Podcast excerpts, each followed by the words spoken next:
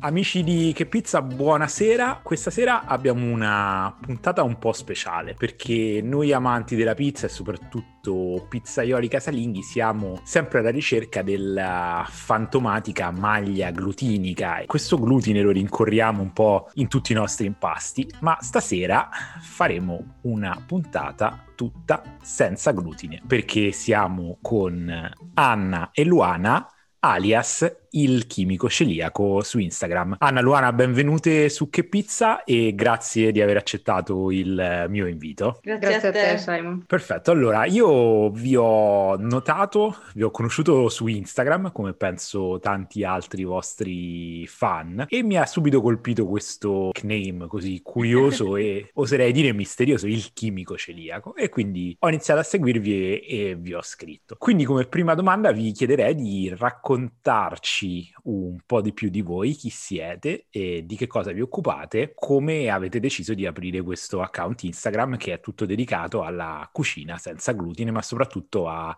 alle tre P, come mi avete scritto. Eh, pane, pizza e pasta. Noi siamo ovviamente Anna e Luana, come, come ci hai già presentato tu. Noi eh, ci siamo conosciute nel 2013 ormai, eh, iniziando eh, l'università presso l'Università di Padova e da qui il nome eh, che poi abbiamo scelto per la pagina. Uh, perché facciamo corsi, abbiamo fatto corsi di chimica, Luana, e invece io scienza dei materiali presso l'Università di Padova. E ovviamente il percorso di studi solito, il solito iter uh, accademico e poi un anno e mezzo fa più o meno, abbiamo deciso di trasferirci nello stesso appartamento a Padova perché mh, per questioni lavorative e universitarie eh, dovevamo trasferirci a Padova. Io tre anni fa, ormai quattro più o meno, più o meno sì. ho scoperto di non poter più mangiare glutine e quindi è crollato completamente il mio mondo. soprattutto all'inizio la, la, l'inizio è sempre è lo stesso l'iter per molti, ovvero le gallette di riso e, e, ormai questa cosa delle gallette di riso stava protraendo per un po' troppo tempo, per cui una domenica mattina eh, abbiamo deciso di aprire eh, questa pagina su Instagram a seguito di un, una prova fatta in cucina, non ricordo se un dolce o forse un salato. Era, stavamo provando un, po di, un po' di, ricette in realtà esatto. in quel esatto. periodo e poco, siccome... poco dopo il trasferimento sì, esatto. qui, qui a Padova. avevamo iniziato a notare che magari iniziavano a venirci anche bene ciò che facevamo. Allora abbiamo scherzando, abbiamo detto eh, potremmo aprire una pagina in Instagram, magari condividendo ciò che facciamo, magari qualcuno che anche che cerca senza glutine riesce a prendere spunto per migliorare le, le, ricette che fa a casa. Quindi è nato tutto molto per gioco. per gioco in realtà, non pensavamo neanche di continuare così tanto, di avere un seguito alla fin fine, quindi esatto. in realtà è nato tutto molto, molto così, per scherzo, così come il nome anche. E, e no, ovviamente c'era da scegliere un nome e quello... Eh, abbiamo deciso, eh, abbiamo optato per il chimico celiaco appunto per unire uh, da un lato uh, la passione per la scienza, che comunque è quella che ci ha fatto conoscere, e dall'altra uh, direi la passione per il cibo, ma più che altro una necessità eh, dal punto di vista gastronomico. E, e così è nata, diciamo, la pagina. Ok, molto, molto interessante. Io eh, ho, ho, notato da subito il, il, vostro account e ho iniziato a seguirlo con molta attenzione perché anch'io personalmente, non, non io, per fortuna però mia moglie ha anche lei un'ipersensibilità al glutine, quindi a volte riesce a sgarrare, riesco a farle provare le mie pizze, anche lei si, si concede magari pizza e pasta senza glutine, però eh, decisamente è meglio che mangi senza glutine. E eh, in tutte le mie esperienze di cucina e panificazione senza glutine sono andate più o meno dal disastroso all'appena accettabile. Solo adesso forse sto iniziando, sto iniziando ad avere qualche risultato appena decente. Lei per fortuna è molto paziente, ma mi, mi dispiace non, eh, non, poter mettere tutta, tutta, la passione che metto nei, nei miei impasti normali in, in, quelli per lei. Quindi Ci vuole volevo un po' iniziare... di pazienza.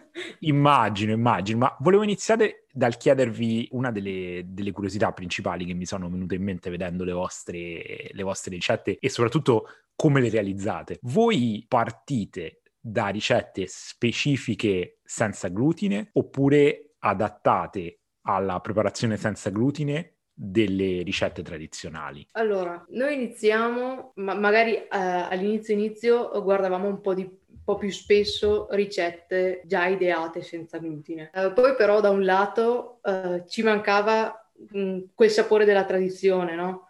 Eh, ad esempio eh, per quanto Io, riguarda eh, lui, magari le orecchiette, i panzerotti. Perché sono pugliese, quindi per me la focaccia, le orecchiette, i panzerotti. E... E, e tante ricette che si trovano in internet senza glutine non, no, sono... non, sono... quelle, eh, non, non, non, ricordano il sapore, esatto. diciamo, vero, tra virgolette. non sono quelle giuste.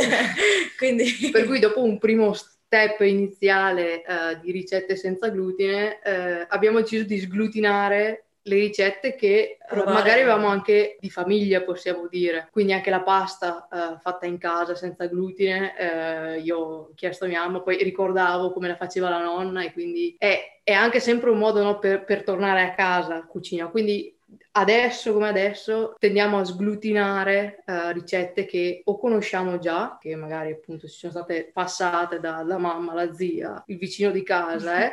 oppure comunque uh, cerchiamo ricette con glutine e partendo dallo stesso quantitativo di farina e aggiungendo ma- mano a mano l'acqua, quindi vedendo com'è l'impasto, come risponde, perché anche lì da farina a farina cambia come per gli impasti con glutine a seconda della forza si, si, ottengono risultati diversi. Qui a seconda del tipo di miscela che si utilizza, perché appunto ogni, ogni marchio fa la propria miscela, cambia proporzioni di amidi, eh, gomme, quindi tutte rispondono in modo diverso, eh, per cui partiamo dallo stesso quantitativo di farina e eh, mano a mano aggiungiamo l'acqua e vediamo come evolve l'impasto. Sì, diciamo che bisogna prenderci la mano. Bisogna prenderci la mano, ci condiziona appunto l'idratazione in qualsiasi tipo di impasto, che sia il pane, che sia la pizza, che siano i dolci.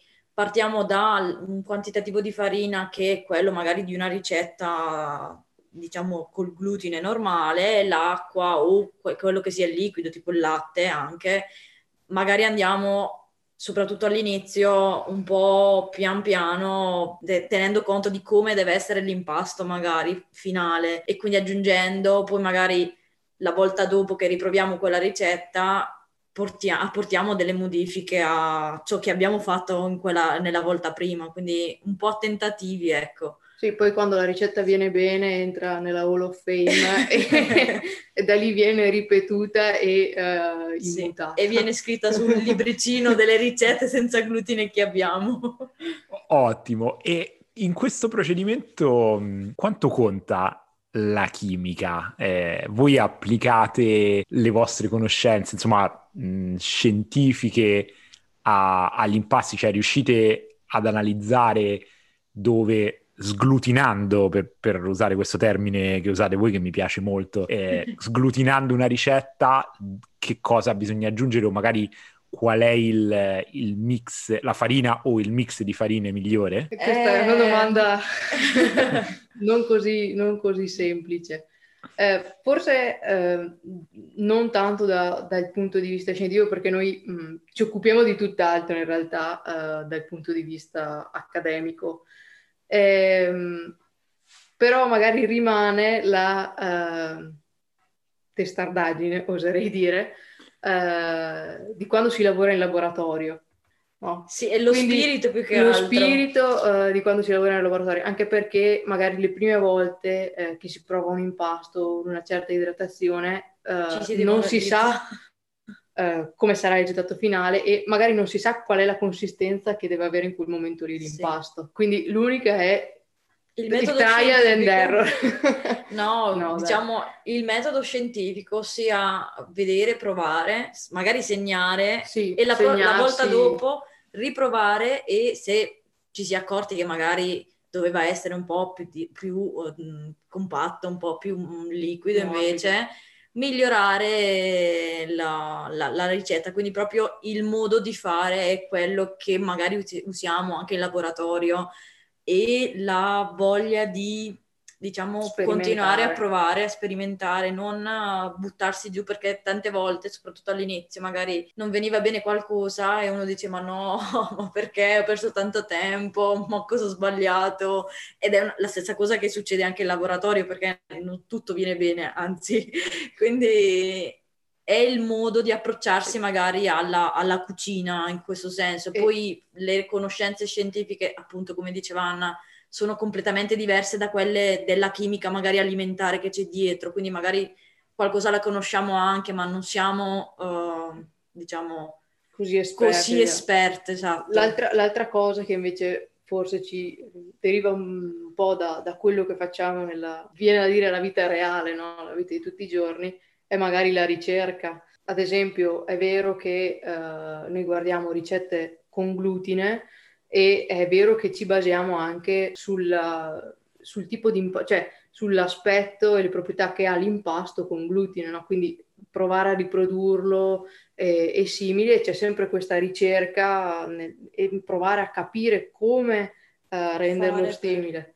Poi qui eh, diciamo che si apre un po' eh, una piccola parentesi, perché come eh, nel, nella vita di laboratorio sono io che eh, tendo a andare in laboratorio il meno possibile, fare più una parte teorica, mentre Lu, Luana è, è, sicuramente più sperimentale, allo stesso modo dietro la pagina è, è, è questo il contributo, a parte per quanto riguarda okay. la pizza, io faccio un po' più ricerca bibliografica, cerco di capire. E io impasto. E lei, e lei ha le mani d'oro e, e, fa, e, fa, gli impasti che vedete. Mi, mi sembra una buona, una buona suddivisione del lavoro. Esatto. Io sempre dalla mia, parlo dalla mia esperienza personale, ma credo che in molti possano relazionarsi. Ho sempre trovato i prodotti pronti senza glutine che ho assaggiato, a, a parte forse alcune paste, eh, sempre con dei gusti molto alterati, molto chimici e anche guardando le, le etichette, la composizione, spesso ho trovato che magari in, eh, so, in, dei biscotti, ok, non c'era glutine, ma magari c'era una quantità di uovo e burro spaventosa e cose simili. Voi invece riuscite a, a mantenere più un equilibrio, riuscite a fare dei prodotti che sono più simili a quelli tra virgolette originali, cioè le versioni con glutine, o dovete eh, sostituire, intervenire pesantemente per sostituire il glutine con qualche altro ingrediente? Sì, eh, in effetti tanti prodotti senza glutine eh, che si trovano in commercio, eh, soprattutto per quanto riguarda merendine, biscotti, io intanto dico che sanno da medicina, perché è quello il primo impatto che si ha, questo gusto che non è quello che ci ricordiamo no? eh, delle merendine invece con glutine. No, per quanto riguarda gli impasti che facciamo a casa, mh, farina, acqua, lievito, sono gli, sale sono gli ingredienti. Gli ingredienti tipici degli impasti. Non usiamo niente di più, niente di, di, meno. Magari abbiamo provato un paio di volte a utilizzare la gomma di Xantano, ma come in tante pasticcerie viene utilizzata, quindi sì, niente di... Che non altera il gusto. Esatto, niente di troppo pesante sia per il sapore sia per la ricetta e i valori nutrizionali in sé per sé, quindi di solito sono ingredienti delle ricette normali con glutine, acqua, farina, lievito, zucchero, sale, olio, latte sì, okay. nei dolci. Quindi... Ok. Sì, quindi, quindi... Si, può, diciamo, si può riprodurre senza uh, dover uh, usare additivi che a livello industriale anche per la conservazione, cioè più che altro per la conservazione esatto. dei, degli alimenti senza glutine utilizzano. Certo. Passiamo alla, alla pizza, nello specifico, al, al, al tema di questo podcast. Qual è la sfida più grande nel realizzare delle bellissime pizze, dico bellissime perché purtroppo non ho avuto modo di assaggiare, ma delle, delle pizze senza glutine come quelle che si vedono sulla vostra pagina che eh, sembrano veramente con poco da invidiare a una pizza invece con glutine. Qual è la, appunto il segreto, la, l'elemento principale per, eh, per realizzarle? Beh, innanzitutto grazie perché eh, ci, ci, ci, lusinghi veramente dicendo così. Allora, le pizze, beh, intanto si può vedere dalla pagina che c'è stato un cambio, un, un progresso potremmo dire, dalle prime pizze uh, bianchicce poco appetibili che facevamo nel forno di casa, che però... Eh, eh avevano già un sapore diverso da tante che abbiamo assaggiato, perché cioè, purtroppo sono... eh, in alcuni ristoranti mh, ci è capitato di assaggiare pizze eh, o surgelate, eh, che insomma non aveva molto, molto, senso uscire a mangiare in pizzeria per beccarsi la pizza surgelata, oppure con impasti che, che, che, dopo ti tenevano sveglio tutta la notte comunque, quindi non c'era il glutine ma avevi altri problemi uh, poster- uh, posteriori. Diciamo che sono ad- adesso col senno di poi sappiamo che siamo migliorate, sono delle pizze bruttine anche da vedere, diciamolo. Però Però al- in, quel momen- in quel momento per noi era una conquista perché si- eravamo riusciti ad avere una pizza con un sapore ottimo rispetto a quelle che avevamo assaggiato, magari non era perfetta, non era bellissima, però in quel momento era la pizza che non mangiava, cioè Anna soprattutto, perché io la mangio anche col glutine, Anna non mangiava da tanto, quindi in quel momento era una vittoria. Adesso Sì. le guardiamo e diciamo, vabbè dai, ne sappiamo fare di meglio adesso. Esatto, Eh, all'inizio noi avevamo iniziato con eh, la pizza stendendole nelle, eh, nelle teglie tonde e cuocendole nel, nel forno di casa, quindi diversi minuti, no? E, e quello va a biscottare pizza, poi quindi mh, chiaramente non poteva essere una pizza da pizzeria. Poi diciamo anche la pagina è andata avanti, eh, forse abbiamo trascurato per un periodo un po' le pizze, ci siamo andati più sul pane. Poi diciamo c'è stata mm, la-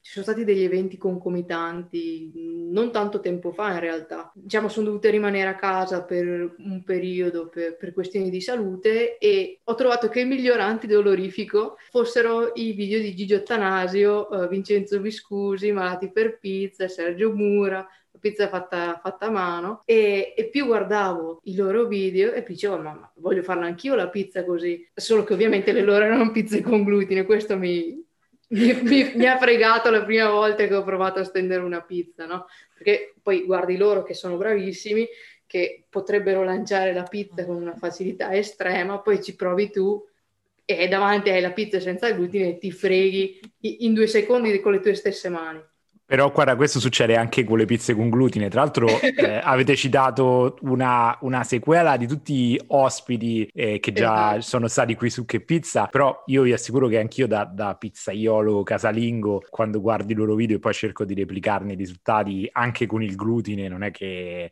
che sia molto più facile, insomma. Ma Perché ve- vedi loro con una semplicità proprio così semplice e poi, vabbè, insomma, ti ricordi che forse hanno un po' più di esperienza e allora ti, ti- ti fregano da quel punto di vista. Però diciamo che quello, secondo me, ha dato la spinta anche eh, poi alla pagina di cercare di migliorare, perché pane, in effetti, avevamo trovato delle ricette buone e n- non lo diciamo solo noi, ma eh, persone, diciamo, che non seguono la dieta senza glutine, ma che eh, per serate o sì, cene assieme hanno provato i prodotti e ne sono rimasti eh, sbalorditi da un certo punto di vista, anche perché magari spesso noi facciamo il confronto dando, dando magari prima un prodotto confezionato e poi eh, quello prodotto da noi e, e- e la, e la differenza la sentivano. Eh, quindi diciamo c'è stata questa svolta nelle pizze dallo studio eh, di, di- di questi eh, di, questi grandi maestri, direi. E da lì quindi eh, abbiamo iniziato, cioè, abbiamo- mh, siamo partite con eh, una ricetta eh, di Sara Palmieri, che si trova su YouTube, che è molto molto simile anche a quella dei fratelli Susta, sempre che si trova su YouTube, per pizze senza glutine ovviamente, e eh, molto molto simile anche a quella di Gigi Attanasio che ha fatto un video senza glutine. Abbiamo fatto le prime pizze così, eh, utilizzando anche il metodo combo, eh, quindi lì avevamo già fatto un passo avanti, quindi dal, dal cuocerle solo nel forno di casa a provare questa cottura, duplice cottura. E poi da lì eh, siamo partite invece con la ricerca della nostra pizza ideale. Tutti, tutti loro usano un'idratazione ad esempio all'80% e eh, rende il composto molto appiccicoso, perlomeno quando l'abbiamo provato noi, forse avevamo farine diverse, comunque avevamo qualche eh, difficoltà in più. Poi ovviamente Non due di questi sono anche, sono anche pizzaioli, quindi eh, le, le- il- le difficoltà si, si possono, si possono comprendere, diciamo, da questo punto di vista.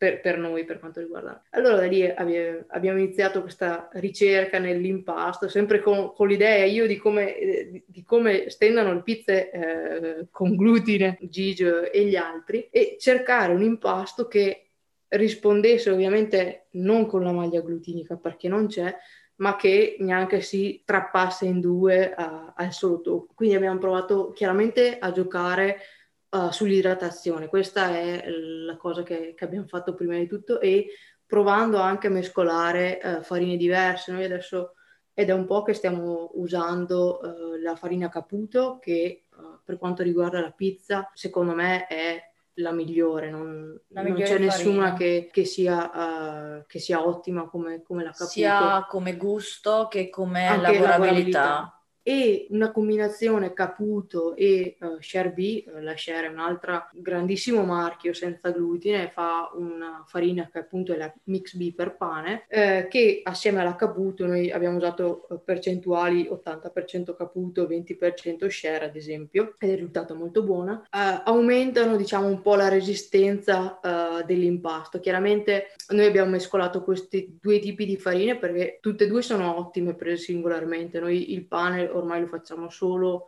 Uh, con, la, con la Share B, se non ogni tanto con qualche altro marchio. E sono ottime di sapore, ottime di lavorabilità e l'insieme delle due permette di fare un composto che secondo noi è molto buono e facile anche da stendere. Quindi più o meno le ultime, le ultime pizze eh, che abbiamo pubblicato abbiamo sempre Uh, tenuto queste proporzioni. E è vero, non si può lanciare la pizza, eccetera, però ad esempio io vedo tanti che stendono la pizza magari sulla uh, carta forno e poi la trasferiscono perché appunto la stesura è uno del, dei momenti critici Uh, non, avendo, non, avendo, una maglia glutinica. Invece così noi riusciamo a stenderla sul, uh, sul piano normalmente, sul trasferirla piano. sulla sulla pala e poi con la pala uh, infornarla senza problemi. E quindi noi abbiamo, adesso stiamo usando più o meno uh, questa miscela Caputo Sherby 80-20% e per quanto riguarda l'idratazione, anziché stare all'80% come, come all'inizio,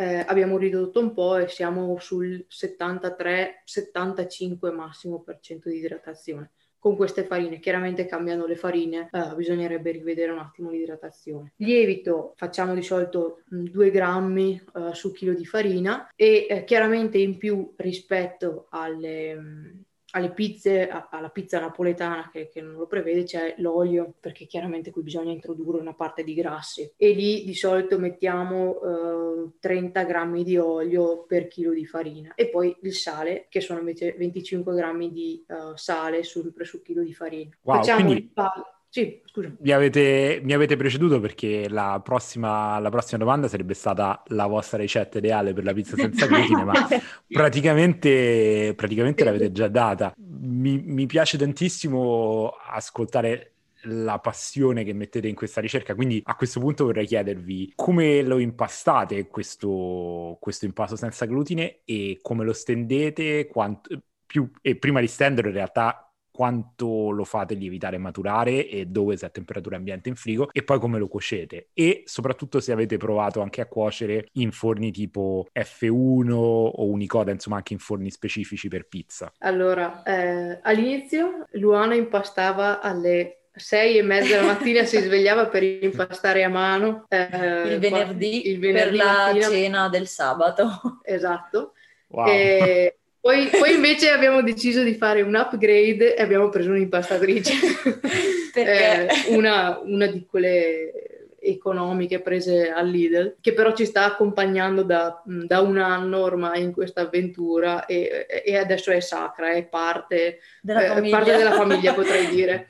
non, infatti a Natale quando siamo andati a casa è, è, venuta, è, è, venuta, con noi perché non poteva stare a Padova da sola, doveva lavorare. doveva lavorare. Certo, esatto. certo giustamente. Quindi, gli impasti eh, usiamo l'impastatrice anche perché mh, appunto lavorare senza glutine è mh, molto difficile anche perché Adesso io non ho mai, personalmente non ho mai fatto una pizza con farina col glutine, quindi non posso fare un paragone, però la farina senza glutine, i mix soprattutto, magari soprattutto quelli che usavamo tempo All'inizio. fa, non adesso la farina caputo o la sherby, tendono a fare tanti tanti tanti grumi, quindi ma a mano si fa davvero tanta fatica bisogna andare molto piano, aggiungere fa- poca farina alla volta e ci si perdono le ore in pratica. E quindi impastare alle 6 della mattina non era proprio piacevole, era un lavoro molto duro. Esatto. quindi l'impastatrice ci serve anche proprio per aiutarci nel, uh, nel creare un impasto nel creare, sì, esatto, un impasto più omogeneo di quello che riusciremo a fare a mano, proprio perché sono difficili da lavorare alcuni mix soprattutto. Devi un attimo il discorso, ma per quanto riguarda i grumi, eh, in un pandoro che abbiamo provato a fare c'erano così tanti grumi ed erano così duri che non si riuscivano a rompere che abbiamo dovuto usare il batticarne a mezzanotte per battere l'impasto, per levare i grumi. È stato un incubo quel Pandoro. Immagino, immagino, la scena. Era assurdo. E quindi l'impasto lo facciamo impastatrice. O partiamo dalla farina o partiamo dall'acqua con lievito. Quello abbiamo notato che è abbastanza indifferente. Se dobbiamo provare una miscela nuova di farine, partiamo dalla farina e aggiungiamo mano a mano l'acqua, impastando sempre comunque con velocità ridotte, una o due, mai eh, chissà quali velocità, anche perché ovviamente non c'è la maglia glutinica e l'impasto si, si, si va a spalmare sul, sul, recipiente se si va troppo su con, eh, la, con la velocità. Quindi anziché incordarsi sì, c'è un, uno spiattellamento uh, di impasto ovunque. Eh, poi abbiamo provato, devo dire qua, vedendo un po' più che altro Vincenzo Viscusino che fa uh, una lievitazione prima in massa, poi eh, lo mette in frigo, poi fa lo staglio, però senza, col senza glutine questa tecnica forse non è la migliore, soprattutto per le lunghe lievitazioni. Magari se uno vuole fare uh, lievitazioni più corte è possibile fare prima una, una lievitazione in massa e poi dividere in panetti, quindi anche in 5 ore, forse avevo visto anche da qualche parte una ricetta, una ricetta simile. Eh, invece, mh, se si vuole fare una lunga lievitazione, la cosa che conviene è dividere subito l'impasto in, in palline e uh, metterle a riposare. Noi le mettiamo dentro dei contenitori tondi nel frigo e le fa- facciamo stare in frigo per 24-36 ore. Oltre rischia dopo di diventare difficile per quanto riguarda la stesura. Diventa molto molto morbido. Sì, si rilassa un po'. E quindi diciamo quando si va, sten- ci si va a stendere la pizza rischia di strapparsi, di aprirsi molto, molto, molto più facilmente rispetto magari alle 36 ore. Quindi diciamo magari il sapore è ottimo allo stesso modo, però la, la lavorabilità ne risente molto, quindi ultimamente, cioè una volta che abbiamo provato stiamo evitando di lasciarle così tipo 48 ore, evitiamo, teniamo sempre meno. Sì, esatto. Quindi leggermente unte d'olio, eh, le riponiamo in, in, frigo per sì, 24-36 ore. F- diciamo 24-36 ore sarebbe il tempo eh, a cui andiamo a cuocere. Quindi di solito 3 ore prima, magari 4 ore prima eh, del, dell'infornata, tiriamo fuori dal frigo e lasciamo a, a temperatura ambiente. Poi poi per quanto riguarda uh, la stesura, uh, usiamo uh, farina di riso, abbiamo provato anche diverse granulometrie per quanto riguarda la farina e in effetti forse una farina troppo fine, che va benissimo per tante altre cose, per la stesura della pizza può essere un po' limitante. quindi magari una granulometria un pochino più, più, elevata può essere d'aiuto nell'estendere la pizza più che altro perché l'impasto se no tende magari a incorporare tanta farina se si usa quella fina. Eh, proprio perché sono impasti un po' più appiccicosi e un po' più idratati. Eh, quindi stendiamo su usando eh, farina e poi trasportiamo la uh, pizza sulla pala e sulla pala la condiamo uh, perché abbiamo visto che se dovesse per, per, caso strapparsi e sopravvesse il condimento viene fuori il macello la serata è, rovinata. per quanto riguarda la cottura noi ultimamente eh, per Natale abbiamo deciso di fare un regalo diciamo all'appartamento e soprattutto a me. E, e, abbiamo optato per un nostro primo fornetto per pizze. E abbiamo scelto il Lillo Extreme devo ah. dire ah. che è, penso, uno dei migliori acquisti della mia vita. Eh, noi non abbiamo mai avuto, eh, non abbiamo avuto mai nessun forno per pizza prima d'ora. Abbiamo... Usavamo solo il forno di casa, il metodo combo. Siamo passate dal cuocerla in teglia tonda alla pietra refrattaria, poi il metodo combo una volta che abbiamo visto i video, I video di, di Gigio Tanasio. Poi avendo comprato, diciamo, il fornetto, allora ultimamente, adesso sì, da Natale pizze. in pratica uh, utilizziamo il fornetto per cuocere, se no prima del fornetto il metodo combo era il metodo che ci, ci dava il risultato migliore, sia come aspetto della pizza che come cottura, sì. tempi. Però, perché... però, devo dire che Fornetto il Lillo è, cioè per la prima volta sono riuscita a mangiare una pizza senza glutine che non fosse biscottata perché ovviamente metodo combo comunque tende un pochino a biscottare la, la, pizza, chiaramente lavorando anche con queste idratazioni più alte serve un pochino più di tempo. Certo. E invece con il fornetto il Lillo, con le temperature che riesce a raggiungere, noi lo stiamo usando senza pietra dentro, quindi come viene progettato, per cui non arriva a 450 gradi ma a 350. Nonostante questo riusciamo a cuocere le pizze in uh, due minuti sì. e uh, la pizza si piega a portafoglio. E, è, è, stata un'emozione unica la prima volta che, che, ho visto la pizza che uscita dal fornetto e si piegava senza rompersi, senza essere colore... biscottata. E il colore era quello di una pizza. Il colore, soprattutto nella, della base sul fondo, che di solito nelle pizze senza glutine resta bianco adesso col fornetto vedi le tipiche, esatto, la tipica matu- maculatura delle, delle, pizze, quindi bello anche da vedere. Sì, adesso il prossimo upgrade sarà in teoria domani, in cui dovrebbe arrivare la, la pietra e quindi non, non, vediamo l'ora di testare questa, la, la nuova combinazione. Poi sì, in realtà io sto, sto adocchiando altri, altri, forni perché eh, poi diventa una malattia, no? Questa. Io ho capito anche guardando su Facebook gruppi di pizza, que- diventa una malattia bruttissima perché inizi a comprare forni, farine, qualsiasi cosa, pale e, e quindi sto adocchiando, devo dire, anche altri forni. L'unicoda è molto molto interessante e appetibile, ma anche altri, altri forni. Io anziché l'F1 stavo guardando per il Verace però devo dire che o uno o l'altro, spero entro un anno riusciranno ad arrivare anche qui, giusto per testarli con le pizze senza glutine. Certo, beh, è, è interessantissimo questo ed è, mi, mi piace tantissimo sentire la, la, vostra emozione nell'essere riuscite a replicare la sensazione di, di, una, di una vera pizza, perché immagino già da soddisfazione a me quando anch'io riesco a fare un impasto con glutine che però venga bene, che si piega a portafoglio, che è profumato, insomma, che sembra una di quelle pizze che mangeresti in una buona pizzeria. Immagino che fa- farlo senza glutine sia veramente un, un, risultato stratosferico, quindi complimenti. Tra l'altro mi avete fatto proprio venire voglia di provare e appena, appena posso mh, sperimenterò. Ma a questo punto vi devo fare una domanda. Voi siete, mi sembra un pozzo di scienza sul mondo degli impasti senza glutine. Siete bravissimi a spiegare quello che fate, ma perché non aprire un canale YouTube? Eh, eh, allora... Sarebbe molto molto bello e abbiamo forse un po' troppo poco tempo da dedicare in questo momento, quindi ci dispiacerebbe magari non riuscire a essere costanti con la pubblicazione magari di video, di dirette, non so, eh, però sarebbe, eh, è una cosa a cui è magari... una cosa che stiamo progettando anche. Esatto. Però diciamo... sì, richiede, richiede tempo.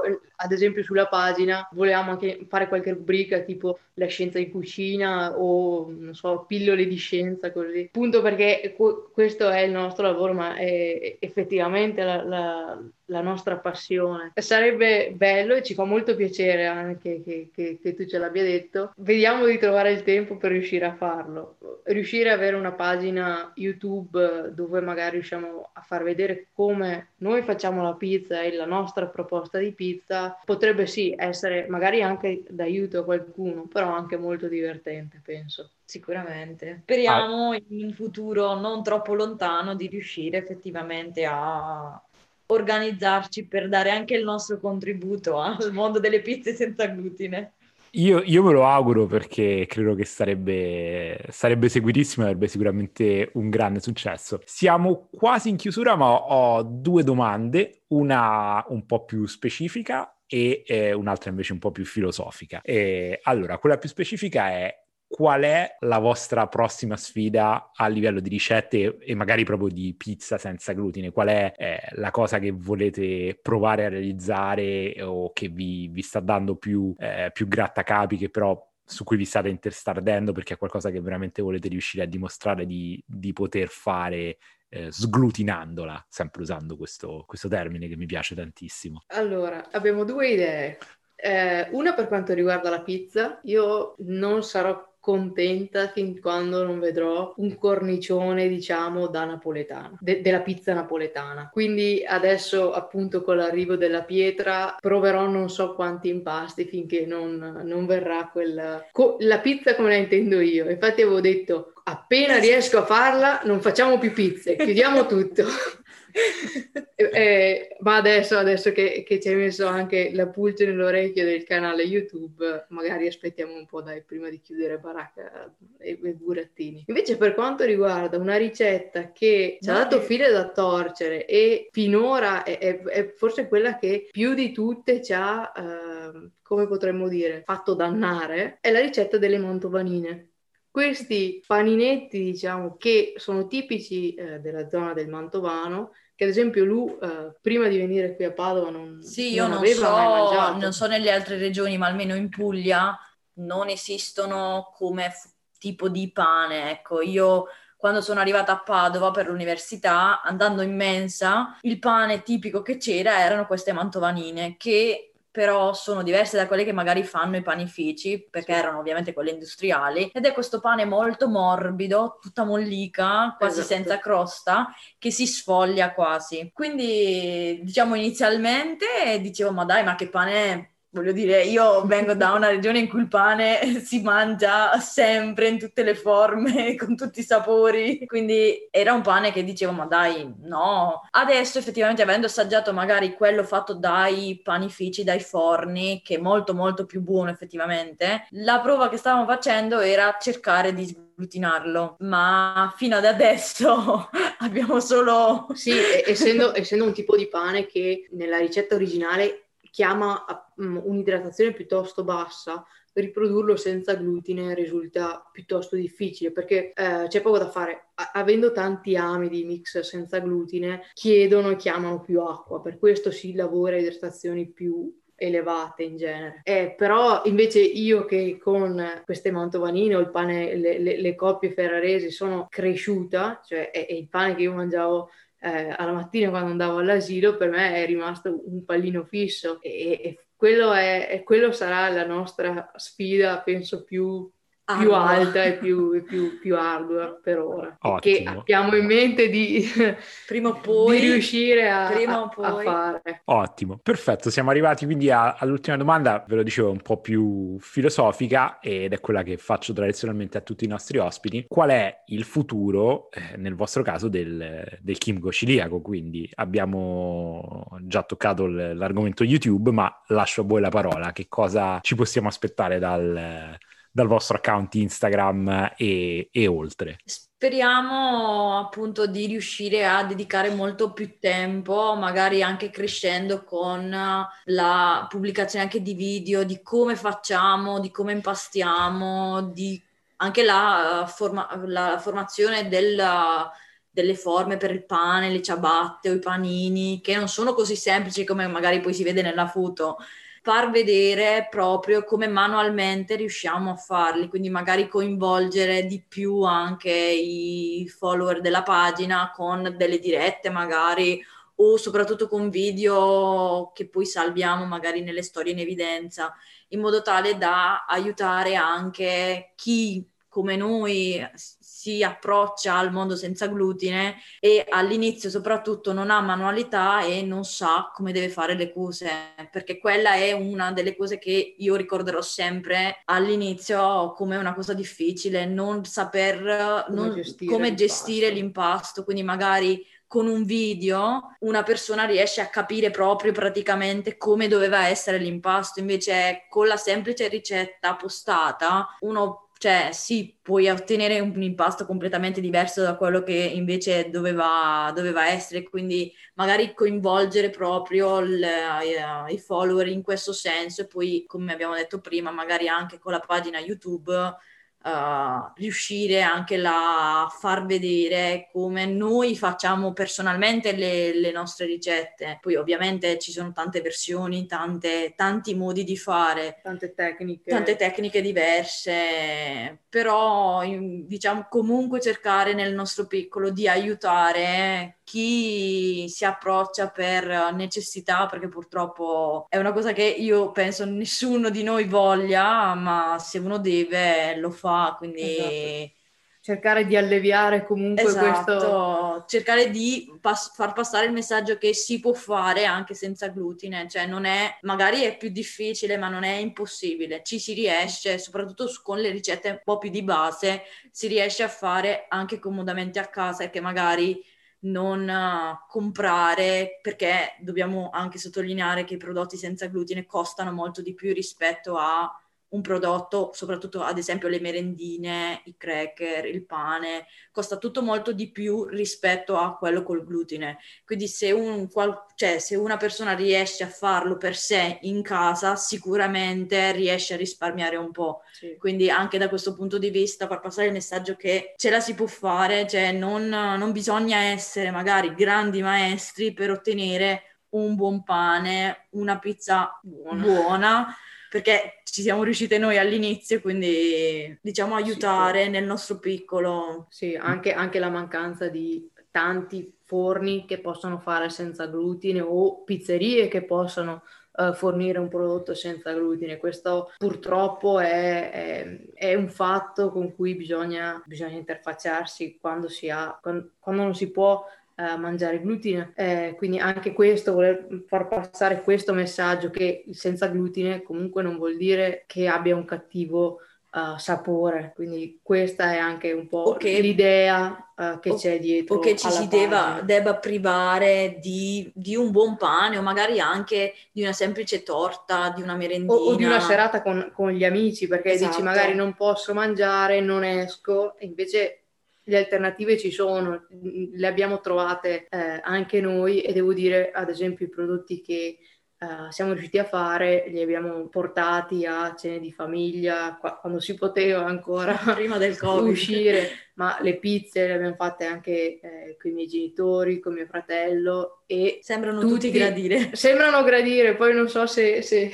se mentano molto bene, però dai posso dire che, che, che sembravano gradire il prodotto. Quindi... Ottimo, mi, mi, mi, piace tantissimo il vostro atteggiamento e volevo chiudere, eh, quindi in realtà era, era, un trabocchetto, forse non era proprio l'ultima domanda, ma eh, volevo chiudere con una riflessione perché tempo fa ho conosciuto un panettiere francese abbastanza famoso l'ho conosciuto in, andando in bici. Per curiosità gli ho chiesto che cosa ne pensasse del pane senza glutine e lui mi ha dato una risposta molto altezzosa e mi ha detto sì, può essere un buon prodotto, ma per me non è pane. E io posso capire che qualcuno che mette le mani in pasta tutti i giorni magari possa, possa essere così critico, però come purtroppo nessuno se lo sceglie di essere intollerante al glutine o esatto. addirittura celiaco, eh, mi sembra un modo molto, eh, molto sbrigativo di eliminare dalla possibilità di, di, di godere di, di, un piacere come quello del pane, della pizza, dei prodotti da forno in generale, eh, una, una, fetta che comunque è, è, piuttosto importante della popolazione, insomma, è, e, e, mi sembra che stia sempre crescendo. E invece sono contentissimo di, avervi conosciuto e di aver fatto questa intervista perché mh, mm, il vostro appoggio, il vostro approccio, scusate, non appoggio, il vostro approccio è, mi sembra invece totalmente l'opposto di questo. Voi volete comunque non privarmi di questi piaceri pur non potendo, non potendo mangiare il glutine. Quindi spero veramente di, insomma, di, di, vedervi, di vedervi, crescere e soprattutto di, di vedervi condividere i vostri, i vostri procedimenti, insomma, di, poter imparare da voi perché eh, credo che sarebbe veramente interessante. Grazie, mille. Perfetto, grazie a voi e speriamo di, di sentir parlare di voi e del chimico ciliaco molto presto. Certo, grazie. grazie.